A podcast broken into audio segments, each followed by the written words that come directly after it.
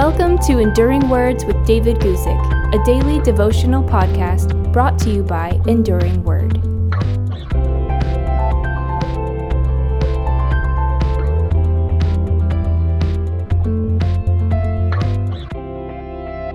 Today, I'd like to talk about something that is a heritage forever. I'm going to read you from the great Psalm, Psalm 119, verses 111 and 112, where we read Your testimonies I have taken as a heritage forever, for they are the rejoicing of my heart.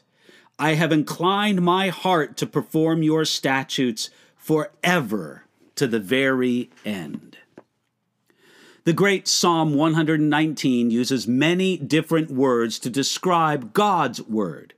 Here in verse 111, God's word is called your testimonies. Then the psalmist described how much he valued God's word. He said, Your testimonies I've taken as a heritage forever, for they are the rejoicing of my heart.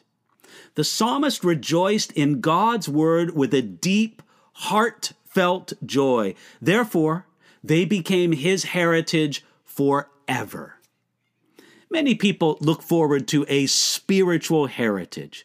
They look forward to a heavenly reward, to a crown in heaven, or to hear God say, Well done, you good and faithful servant. All of those things are good. But the psalmist had a different idea of a spiritual heritage. For him, he regarded God's word itself as a heritage forever. For him, the Word of God was so rich, so full, so great in meaning that it was like having a part of his heavenly reward right now. It might seem bold to claim God's Word as one's own heritage, but the psalmist was right to do it. He didn't purchase this claim, and he didn't earn it. It was his heritage. A man might look at his property, his assets, and his children and say, This is my heritage. The psalmist felt his real riches were in God's word and in God himself. Now, the commentator Adam Clarke understood another aspect of this. You see, a heritage is something we both receive and pass on to future generations. Clarke wrote this he has inherited them from his fathers, and he was determined to leave them to his family forever.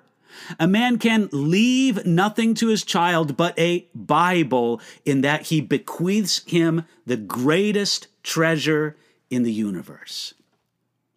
Having such a great heritage, the psalmist logically thought, I have inclined my heart to perform your statutes forever to the very end. That theme is once again emphasized. The psalmist would never forsake God's word, never stop reading, learning, meditating, and especially obeying it. As believers, we often feel that every step we take in this world is dangerous. That's why we cry out for a lamp to our feet and a light to our path when every step is dangerous?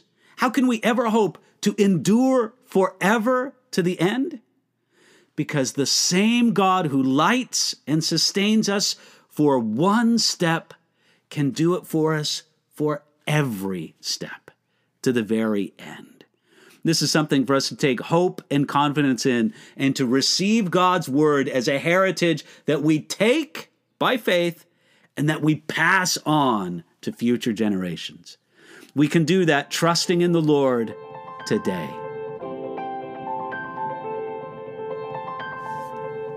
Thanks for listening to Enduring Words with David Guzik. For more information about David's ministry, visit enduringword.com.